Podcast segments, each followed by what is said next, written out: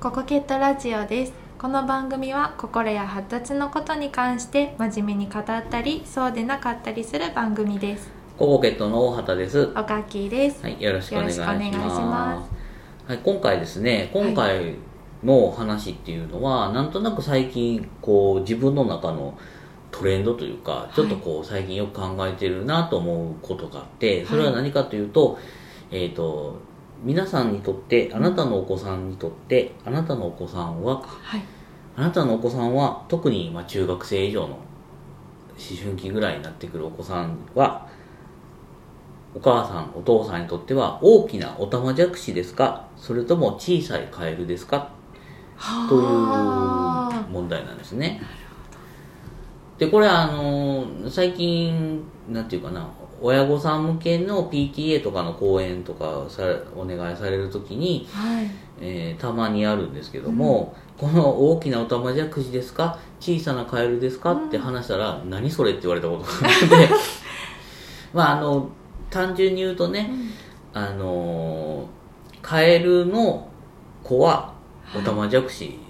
なわけですよね、うん。でね大きなオタマジャクシは子供なんですよねまだね。はい。で逆に言うと小さいカエルでも大人なわけですよね、うん。でも見たて見た目からしたらもしかしたらオタマジャクシの方が大きいかもしれない。うん。だけどそれを見た時にまあそれを大人と思うのか子供と思うのかでだいぶ対応が変わってくる。はい。見た目は大きかってもまだまだ子供な子にうん。大人としての対応をも急に求めたって難しいかもしれないし、はい。もうカエルになってるのにこれをしなさいあれをしなさいって言ってもはい。難しいわけですよね。はい。でそれがまあその大人から見た時にどう見えるかっていう問題もあるけど、うん。自分自身にどういう自覚を持ってるかっていう問題もあるわけですよね。はい。だから大きなオタマジャクシって一番多分ね楽しいと思うんですよね。はい。オタマジャクシの中では王様ですからね、だから自分の思う通りやりたいことガンガンやっているように見えるけどもはい。そんなに実際できてるわけではない、うん。すごく狭い世界の中で生きてるだけかもしれない。でその時にどう扱ってあげるか成長してあげを向けてあげる成長するのに促してあげるかっていう意識がいります、すごく話がちょっと変わるんですけどあの赤ちゃんの時ってすごく言葉が通じないですよね。はい。ですごくその言葉が通じないとなんかこう親子関係築くの苦手な人にとってはうん。すごくしんどいんですよね、お大人からすれば。ノンバーバル言葉以外のコミュニケーションがすごく必要な時代って、まあ、なんか知らんけどよう泣くし、うん。なんか知らんけど笑うし、勝手に寝るし。はいっていう風になってくるとすごくコミュニケーション取るのが苦手な方がいてで喋り出した途端になんか話が通じるようになるから、あの面白くなって面白くなってっていうかその愛情が湧いて関わりやすくなるっていう人がたまにいらっしゃるんですけどもでそういう人に限ってあの全部自分目線でしか喋れないから突然大人扱いするような感じになるんですよね。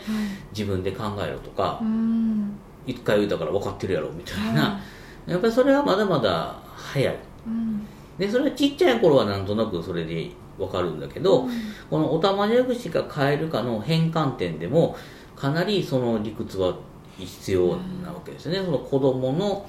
視点で考えた時にそれは分かることなんか分からないことなんかはい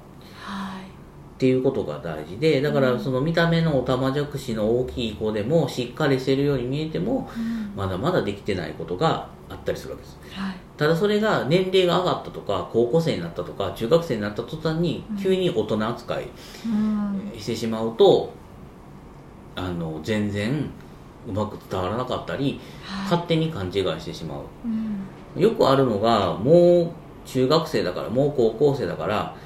もう本人に任せますみたいな感じになってるんだけどいやそれはオタマジャクシなんかな？カエルなんかな、うん。ちゃんと変化してることを見極めて言ってんのかなっていう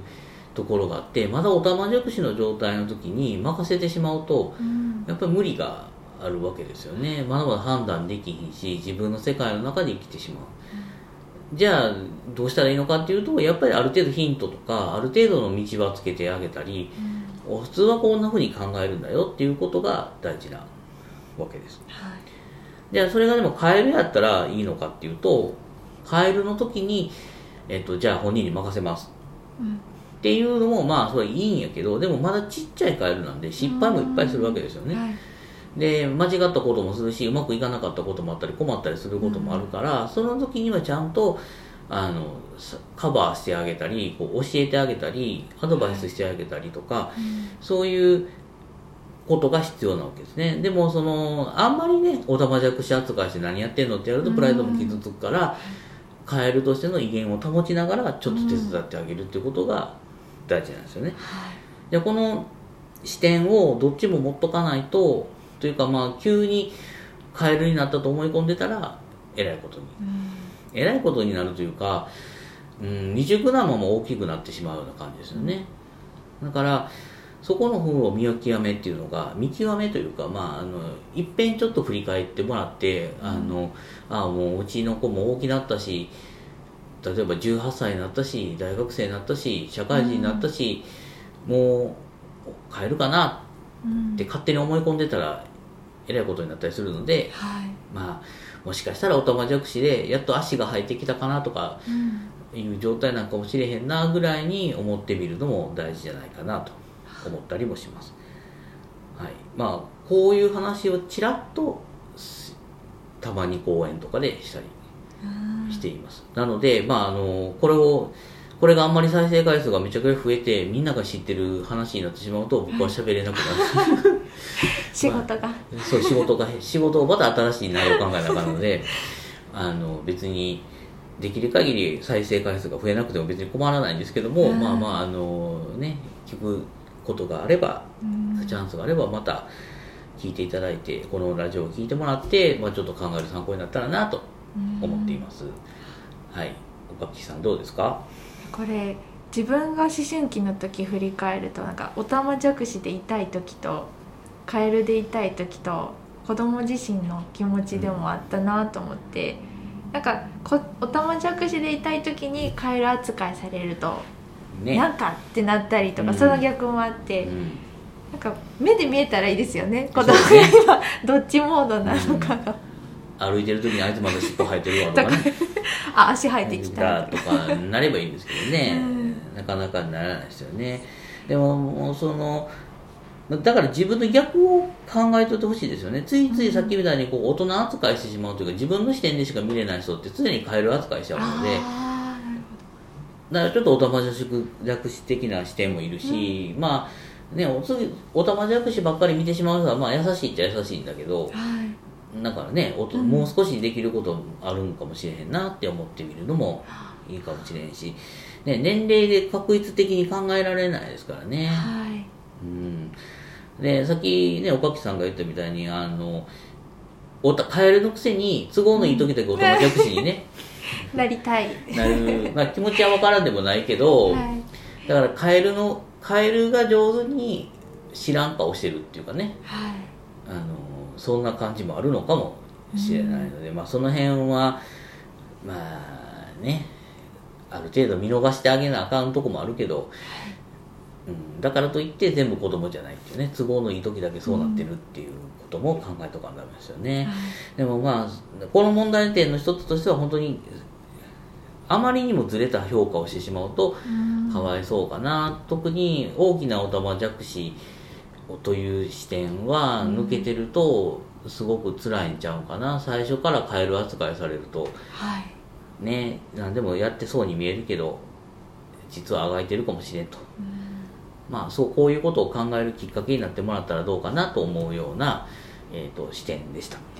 はい、ということで今回は、まあ、大きなオタマジャクシか小さなカエル化問題について話しました。はいということで今回はこれでおしまいです。ありがとうございました。ありがとうございました